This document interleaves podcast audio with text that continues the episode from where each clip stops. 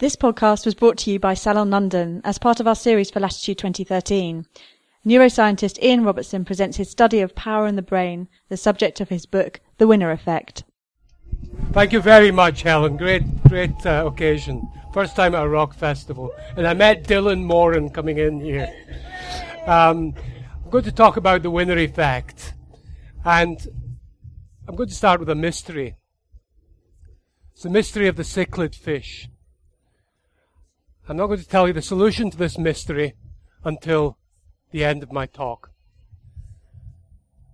Cichlid fish comes in males and females. But there's two types of males. There's Mr. NT, who's the top, and Mr. T at the bottom. Mr. T is a swaggering, swashbuckling, raffish dog of a fish.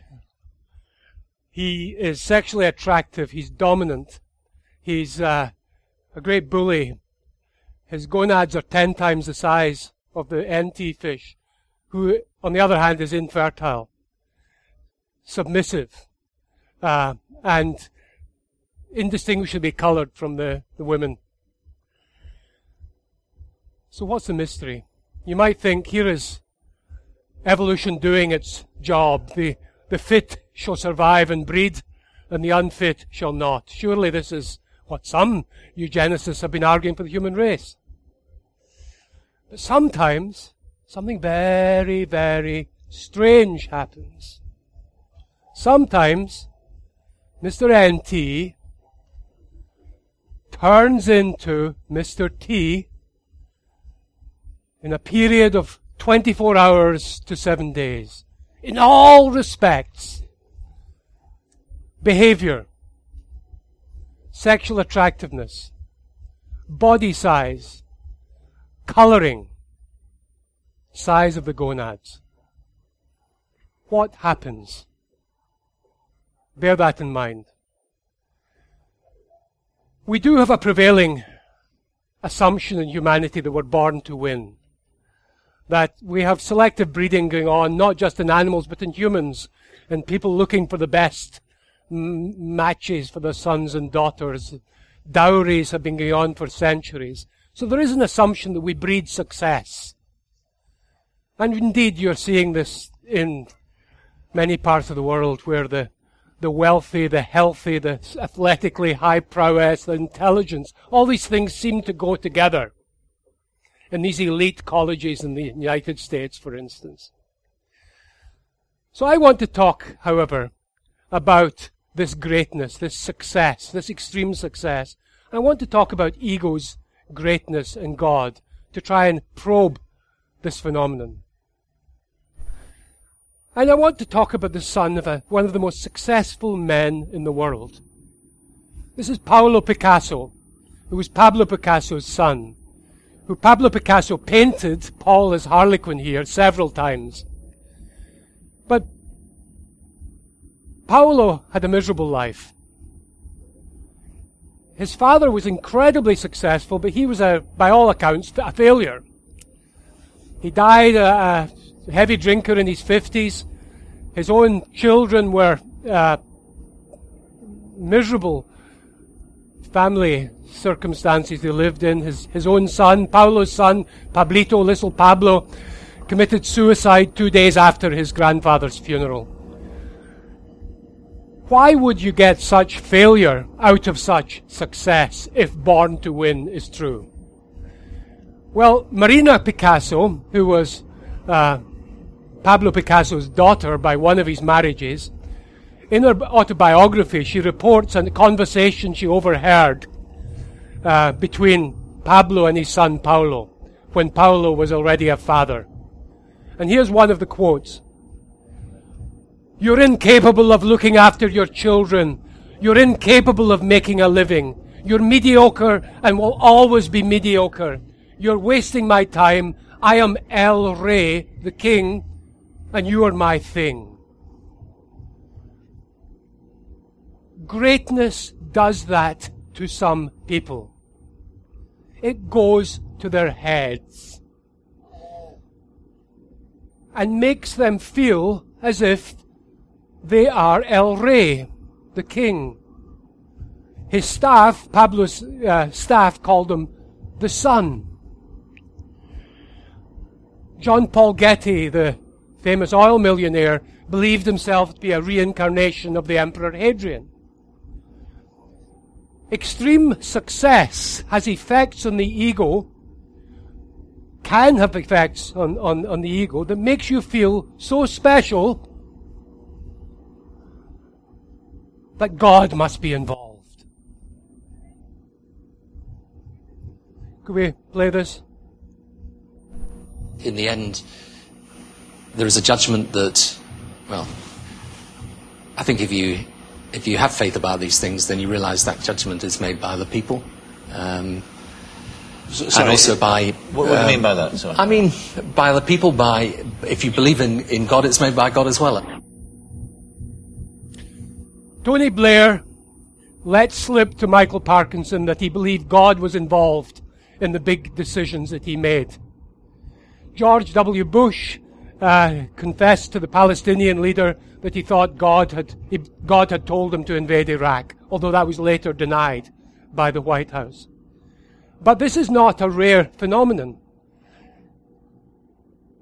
You have this tendency for people who have great success or great power for it to go to their heads.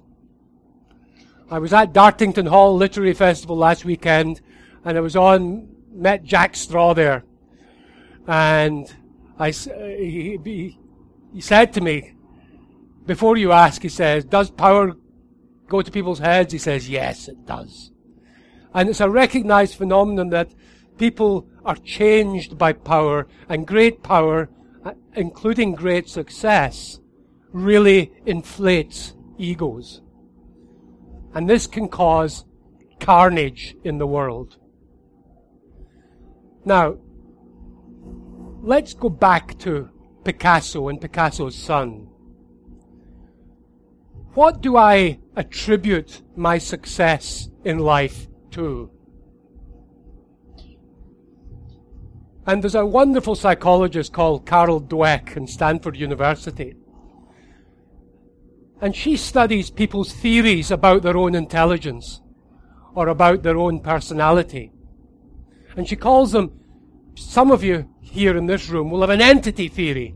That is, you will assume that your intelligence or your personality is a thing that's part of you. And some of you will think that your intelligence or your personality is an interaction between a range of things. It's part of your interaction with the environment. And it turns out it matters a lot what theory you hold about your own abilities. For instance, if you hold a theory that your personality is a thing, for instance, genetically determined that you have no control over, and you're a, an adolescent girl, for instance, in, in school, and you suffer rejection from some of the friends that you have there, you're more likely to withdraw from further contact and become more isolated. Why? Because if you are rejected, then that becomes evident, evidence that maybe I have a bad, my concept of my own personality is bad, is wrong. Because I can't change myself, this is evidence that myself is flawed. Now, you can, if you just ask yourself this question, do you think this is true? People have a more or less fixed quota of intelligence and can't change that much. There's a few more questions like that, which if you subscribe to them, means you hold an entity theory of intelligence. 12 year olds going into high school in the States who hold entity theories about their intelligence, irrespective of the starting level of intelligence, progress significantly poorly, more poorly over the next 18 months in maths than those who hold a process theory. And the problem with having a father like Pablo Picasso is he had the ultimate entity theory of his own greatness. He was El Rey. He was the sun. But what actually does make a winner? What does make a winner? Ask yourself that. Of course, talent plays a part. Native talent, genetic talent, Mozart, Usain Bolt would not have become the fantastic achievers they were without some in, inherent talent. But if they didn't have the confidence to express that talent, it would never have been expressed. If they didn't practice for at least 10,000 hours, they would have no chance of that talent being expressed. If they were not able to persist through failure, that would never be expressed. And if they didn't have a lot of luck,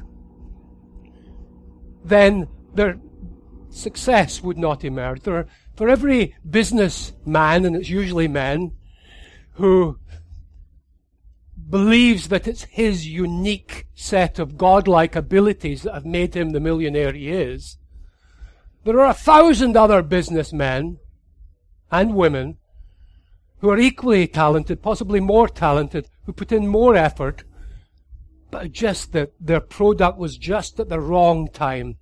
There was just that they didn't have the, the, the success, the, the, the set of circumstances that can lead to business success.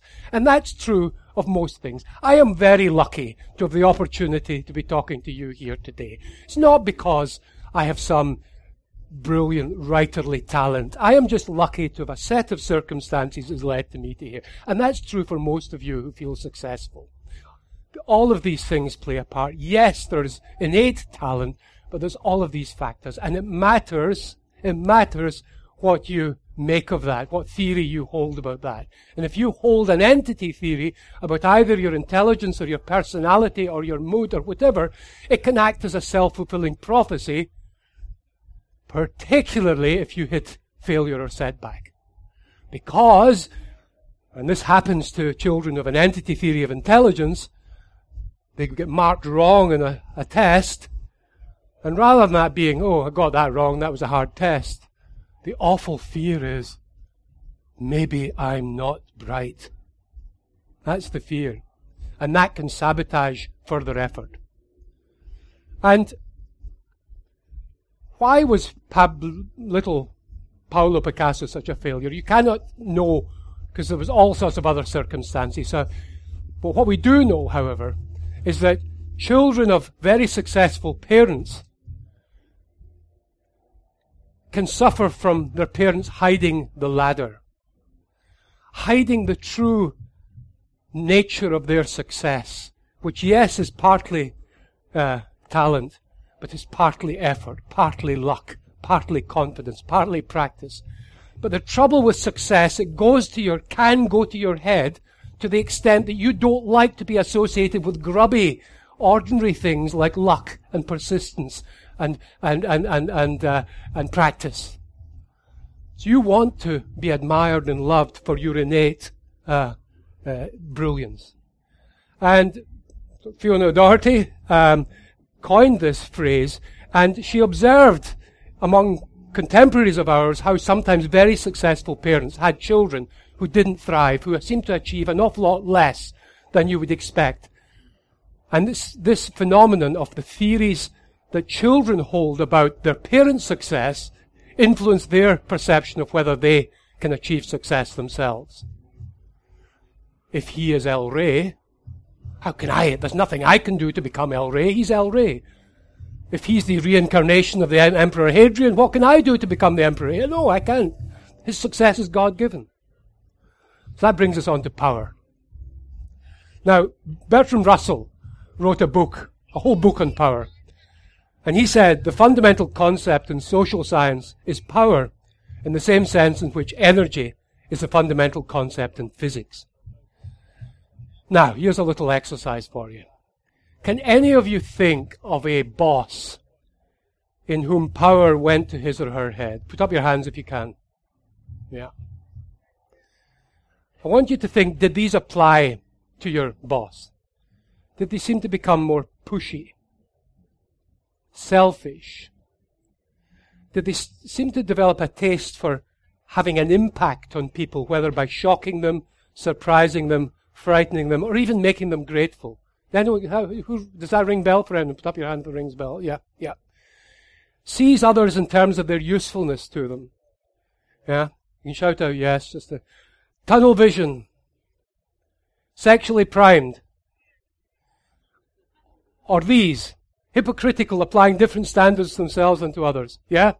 Yeah. Difficulty in seeing others' points of view. Okay?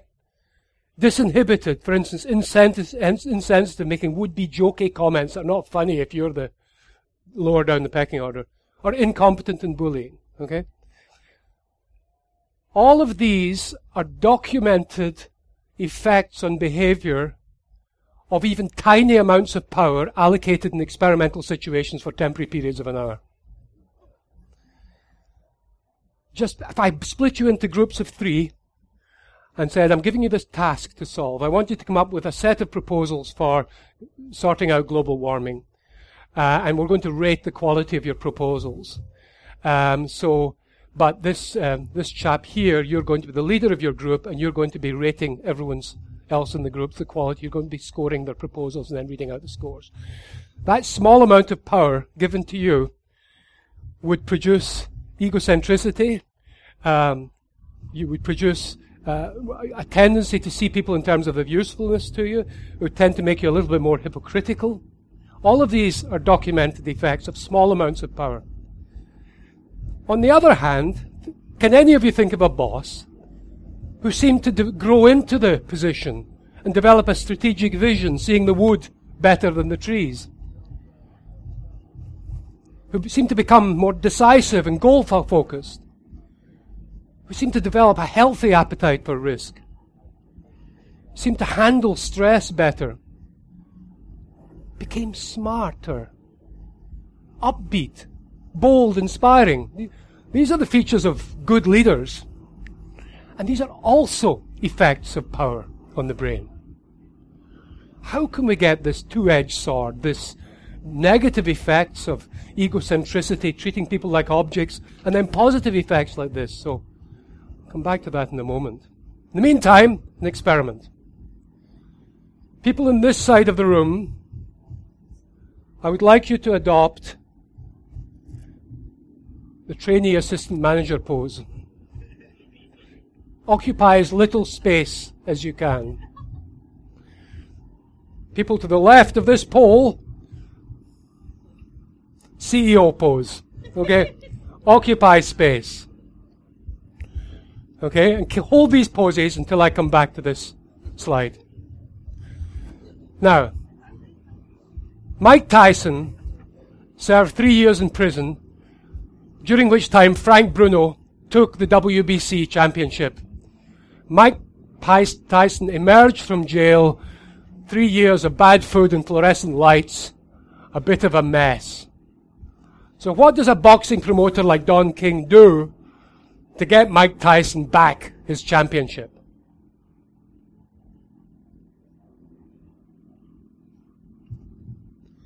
tomato cans. He needs some tomato cans. Not the food, not the vitamins. This is his first tomato can.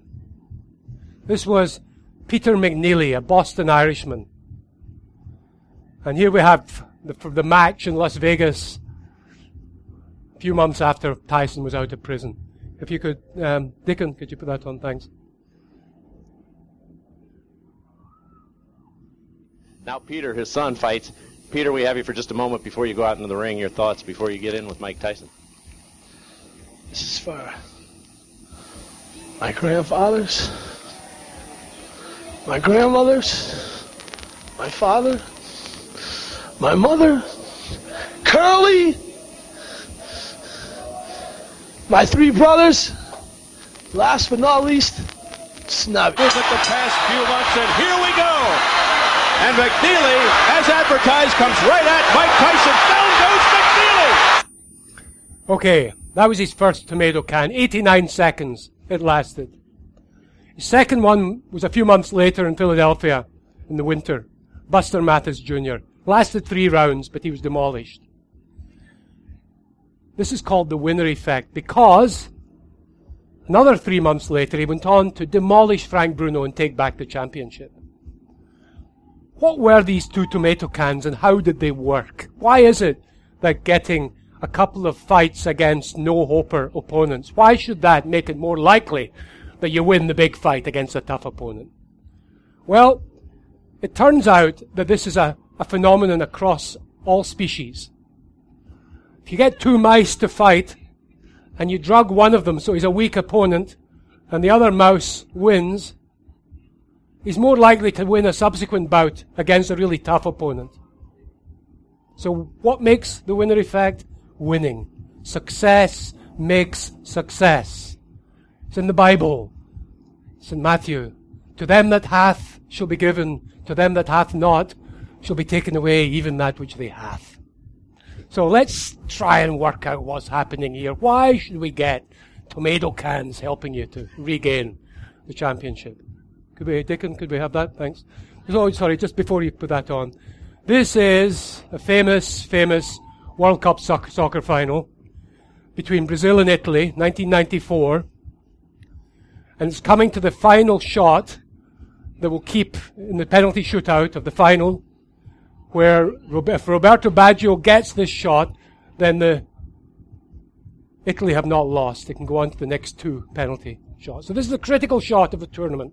And there's 200 million Brazilians watching and 70 million Italians watching. Let's see what happens. And Roberto Baggio. Yeah. The pressure is on him. He has to make it. He has to make it. Baggio, no!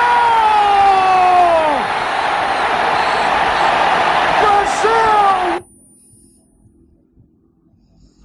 Here we have Roberto Baggio. And look at the positions of these two teams. Now, a group of researchers in Atlanta, Georgia were brilliant idea. They found a group of Brazil fans in a sports bar and a group of Italian fans in a pizzeria before the game, and they took saliva samples before and after. What they found was, among the Brazil fans, now think, this was a sample of fans, but you're talking 100 million people. What they found was the testosterone levels went up dramatically as a result of vicarious winning. The poor old Italians, their testosterone levels went down. This was one of the biggest pharmacological experiments ever done. You've just changed the biologies of the brains of 100 million people in, in Brazil and similarly in Italy. So why, how does this help us with the winner effect and explaining the winner effect? Well, testosterone, which in both men and women is increased by competition and success. So all of you in this room, if I set you, gave you all computers and I said, I want, I'm setting a competition how fast you can press the button to, uh, and uh, competing with each other, all of you would experience a rise in testosterone as a result of the contest, in response to the contest. And the more your testosterone rises, the greater your chance of winning. This, in turn, increases levels of a chemical messenger in the brain that's critical for your emotional and cognitive functioning called dopamine.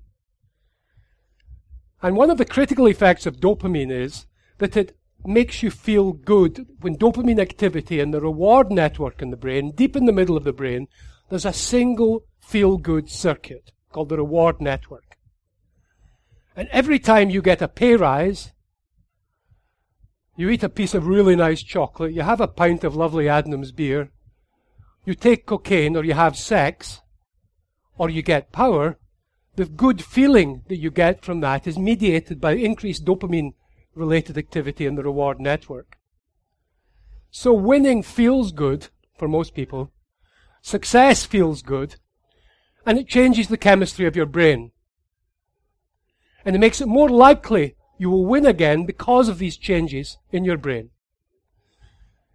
In animal research, what winning does is to increase the receptors, the number of receptors, the receiving stations in your brain for testosterone.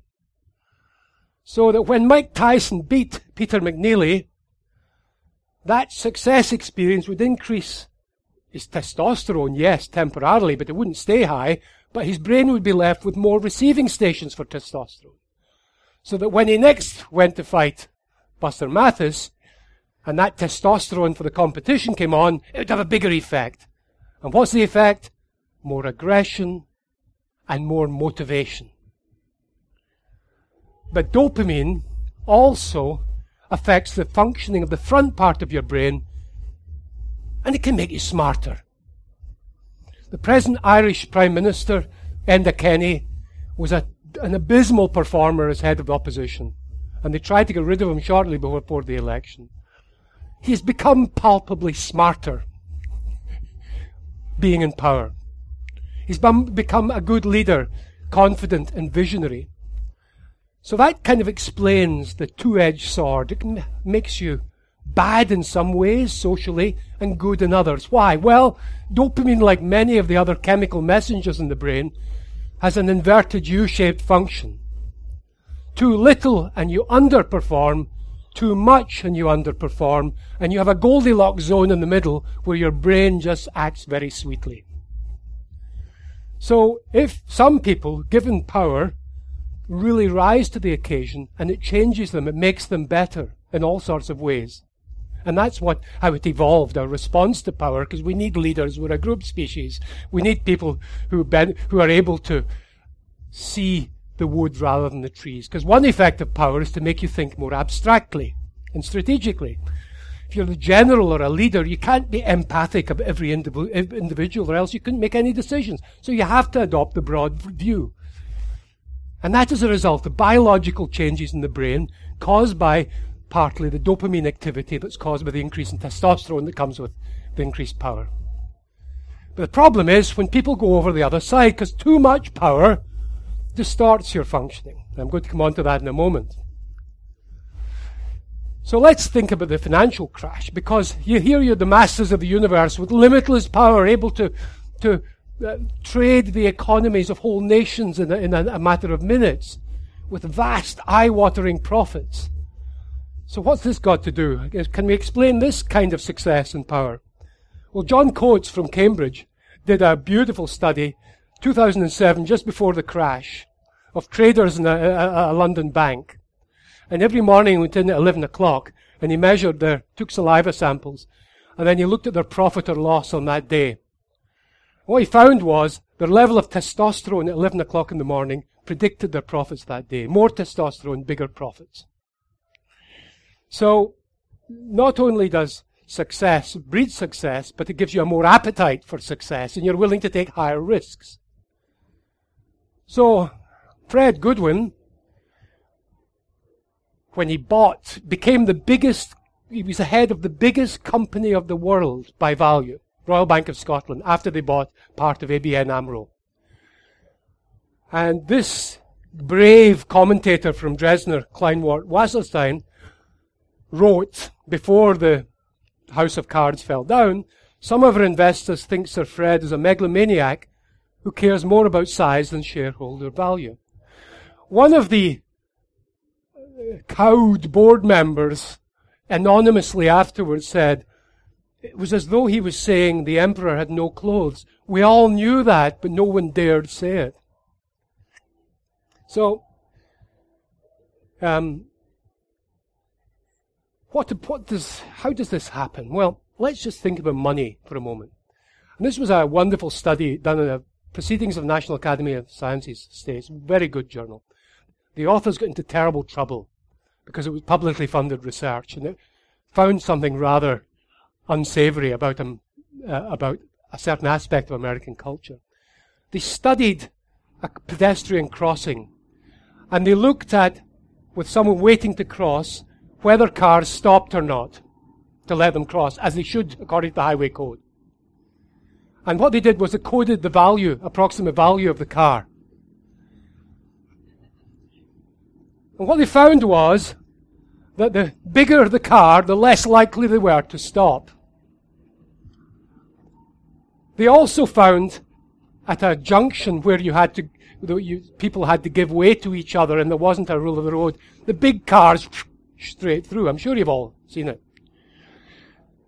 And they also found that the wealthier people were, the more likely they were to feel themselves not bound by ethical or legal constraints. They were more likely to um, subscribe to dodgy practices because they felt, like Pablo Picasso, they feel, themselves above the law because they're so special. They're made special by the money they have and the wealth and the status.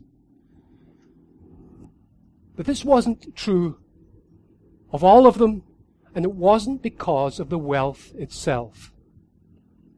Let me just get, before I explain what it was mediated by, let's have a clip of this video. Greed is good, for lack of a better word. Greed. No, it's, it's not. People in the audience are saying. Well, it, it is. Greed is selfish. I, I would argue that greed is a good thing. Greed is never bad. Greed saves lives. When you have companies, businesses who are greedy inherently, looking to make a profit, they're designed to build better products, to create better services. That all benefits me and it benefits you, benefits everybody.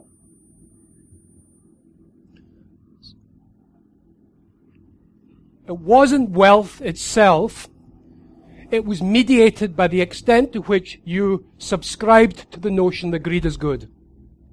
You could be wealthy, but not accept that value that greed is good, and it wouldn't shape your behavior in the way I've described. You would be less, you would not be more likely if you get rid of the effects of your commitment to greed as a value, then the size of your card does no longer predict whether you will uh, cross at the crossing or will not s- predict whether you will subscribe to dodgy practices or not. So greed is the villain here.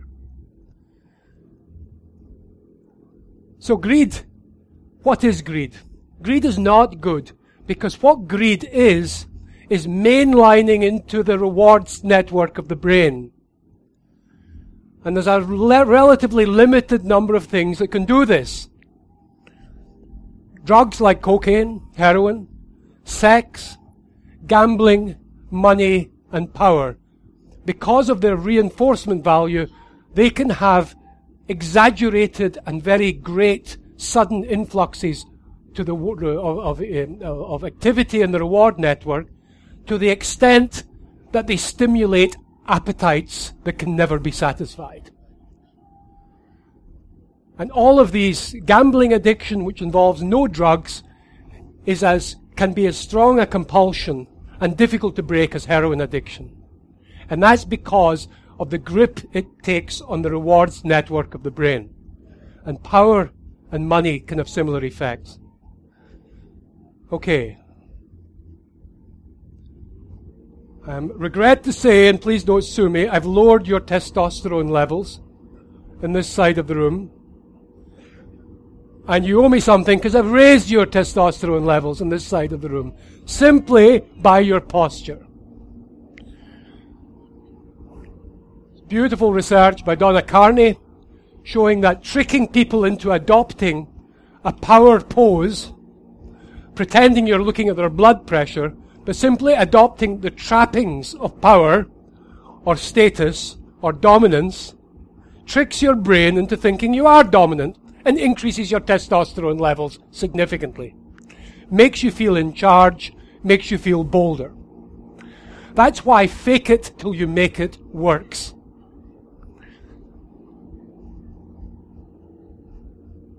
And this is a very important point for uh, education, for going for job interviews, for doing things that make you nervous. If you adopt the trappings as if you were a dominant, in control, powerful person, you will actually trick the brain into mirroring that biochemically.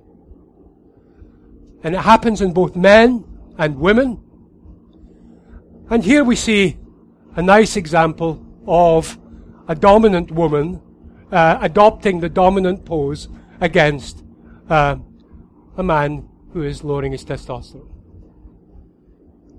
So, what about the need for power? We had that lovely talk by Kevin Dutton earlier about psychopaths, and I'm not talking about psychopaths here, but just as there is a variation in uh, tendency to, to uh, for any human uh, variables like psychopathy or introversion, extroversion, so in this room, you will have different levels of a number of basic motivations.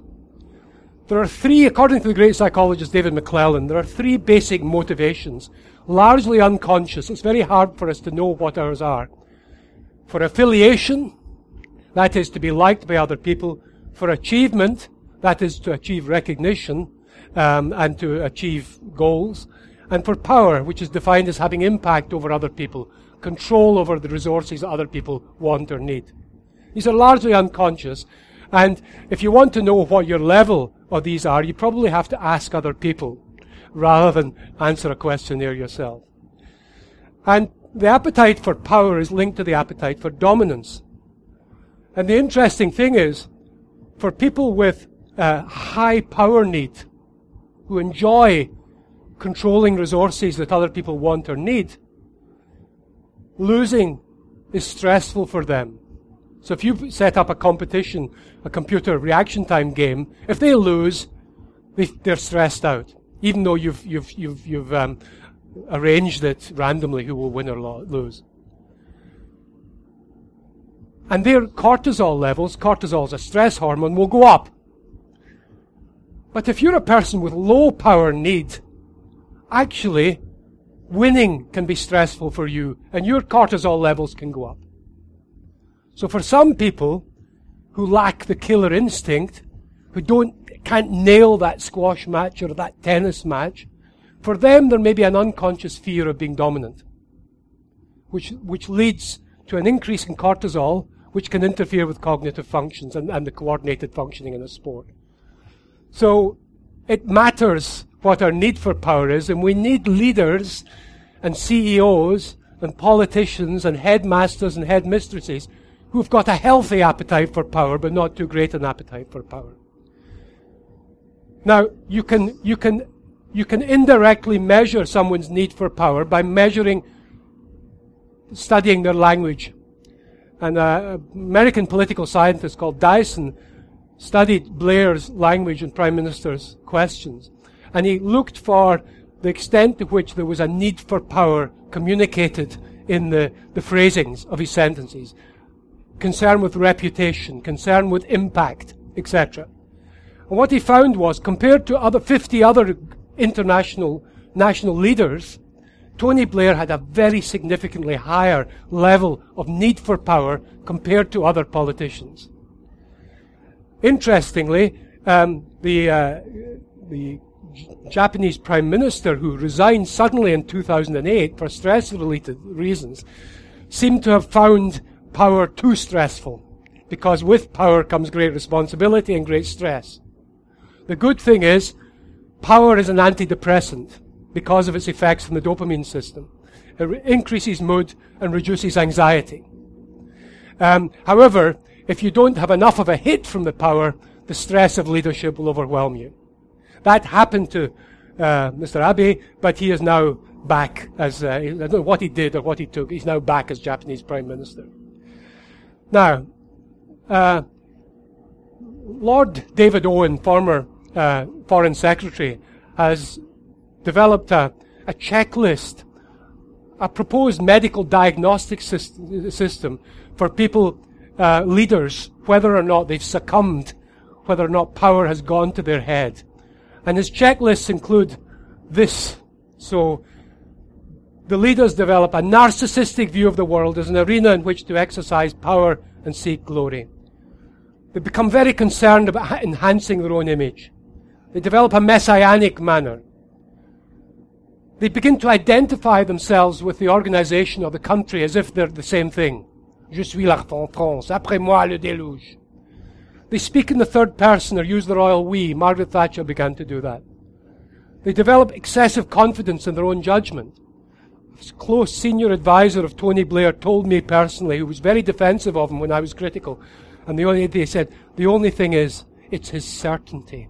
It's his certainty, and he was d- disturbed by this Tony Blair's certainty, and that's excessive confidence in his own judgment, a belief of being accountable to history or God.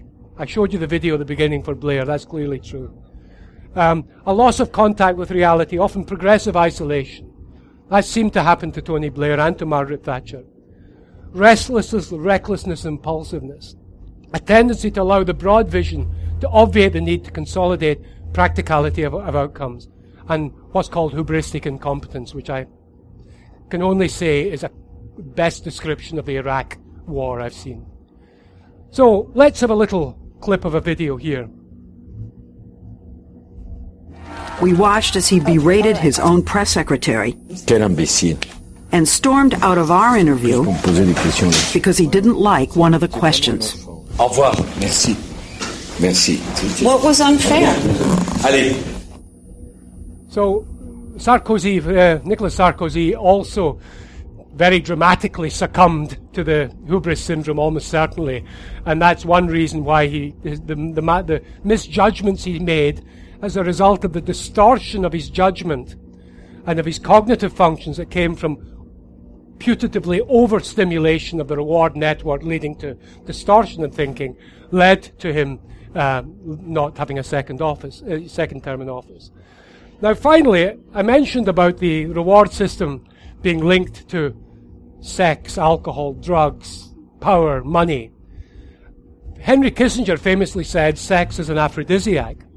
And we certainly see uh, many examples of this um, because uh, people, um, senior, the more senior you are, uh, the more greater your status, powerful people have more uh, relationships, have more um, uh, affairs, uh, because the upregulation of that reward network leads to not just a greater appetite for more power, but greater appetite for more sex as well. Um, now, a postscript here.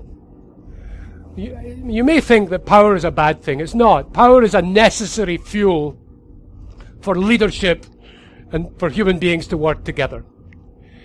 And it turns out, the great McClelland showed, there are two types of power motivation called P power and S power. All of us who have power get a bit of a kick ego wise in having power. There is a personal satisfaction and motivation there. But some of us also have an S power motivations. Consider that to be social power. That is, you want power in order to better things for other people. And you can measure this in the language of people. Um, I won't go into how you do that now. So people have a mix. Some people have a lot, everyone has some P power, but people have a mix of S power motivation. And it turns out that if you have S power motivation to some extent, it reduces the effects of the dopamine rushes in the reward network and reduces the, the hit, the mainlining into your reward network. And I'll just come back to that in a moment, but women in this room, on average, you'll have higher levels of S power than men.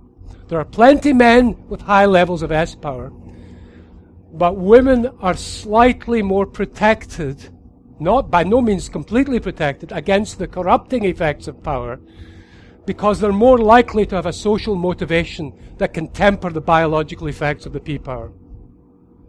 And that's why we need many more women in senior positions in all realms of life.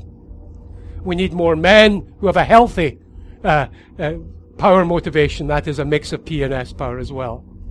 And we heard in the previous talk from Kevin Dutton about the problem of psychopathy and the fact that success is often achieved by the very uh, features that can you know, show themselves in P power. And very worryingly, when they took a group of American business students, MBA students, and they recreated the Cuban Missile Crisis. And they gave them scenarios. Here are the, here's the facts of what was happening then. What, what steps should we take now? Should we respond to the shooting down of the U-2 plane with military action? What they found was the people who had low levels of S power and high levels of P power were, were strongly advocating steps that would have led to nuclear holocaust and, and the, ruination of the Western world. Um, and if, it wasn't, and most of the people in that uh, missile room, that the control room in the White House, if it wasn't for the two Kennedy brothers, that would have happened. So, back to the cichlid fish. Why does Mr. NT turn into Mr. T? And what on earth has this got to do with everything I've been talking about? Well,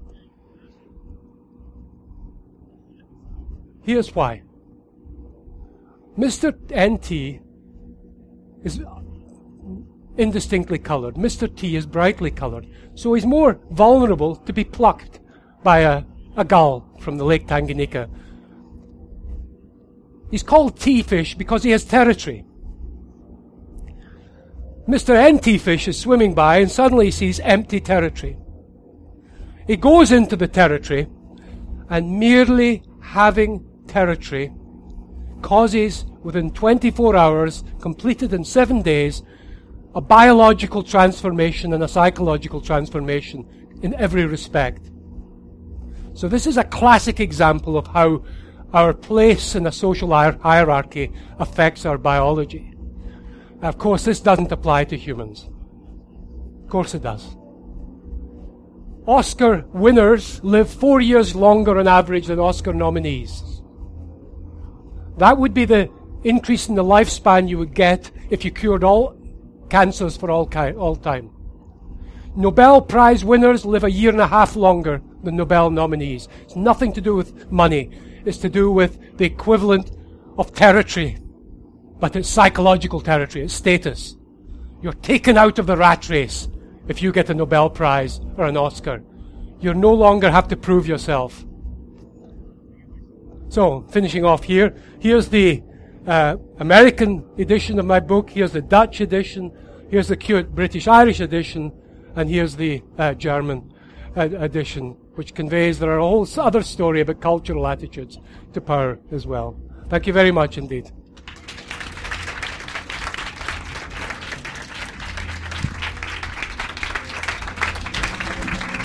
Thank you, Ian. That was amazing. And I hope everyone's learned something about themselves and their relationship with power. Um, we do have time for a couple of questions, yep. if that's okay. Yeah, yeah. Um, has anyone got any questions for Ian? So we've got one there and one there. Okay, I think that's going to be it. Um, what do, oh, sorry. What do you do if you've got one of these really high P, um, high power bosses to protect yourself or stay sane? So, um, Primo Levi, Primo Levi, in his book about his books about being in the concentration camps, his, what he says is you have to. The guards saw you as an object. You, there was no empathy. So to survive, you you had to find a way of of making them see you as a human being.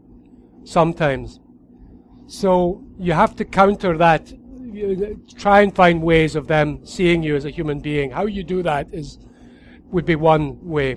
But the only other real way of constraining power is governance, good governance. Democracy, the artifacts of democracy, um, elections, free press, independent judiciary, were invented because people saw what happened to people's brains with power and saw what, what chaos it can cause. So that's the beauty of democracy. But constraints and good governance. So a good board, a good board chairman. Some of the American companies now have 360 degree assessments. And some of them, like Microsoft in Dublin, for instance, apparently, if you know the, those at the bottom 10% get kicked out. But 360 degree assessments are an incredibly important way of constraining power as well. So it has, I think it has to be systemic. It's quite difficult for an individual to manage someone.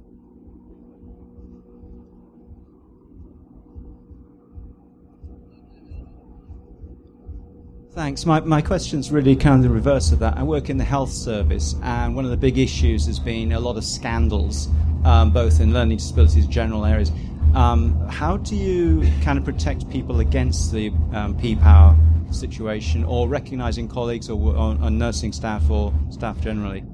So that, that's a very good question because, you know, you don't have to be a CEO to have power. You, you can be a nursing assistant running a ward and uh, you have an, you have more power probably than a CEO, and that can corrupt just as much as CEO power can. So what do you do about that? Well, in my book, The Winner Effect, I do recommend that we need to, as we did with sexism, Germaine Greer's book brought sexism onto the agenda. The way men behaved and thought in the 1970s, that seemed perfectly normal then, is no longer acceptable, certainly in modern Western countries. So there's been a consciousness raising that it become you're making something that was unconscious conscious and all the implicit biases. I think we have to do the same about power. That we have to become aware of it and aware of it in everyone in the most lowly of positions so that it's something and build awareness so that colleagues will be able to articulate when they see a pattern of behavior and you get it becoming and that's that's the way again it's a systemic approach I think. The Winner Effect is published by Bloomsbury Publishing and you can find out more about Salon London at www.salon-london.com.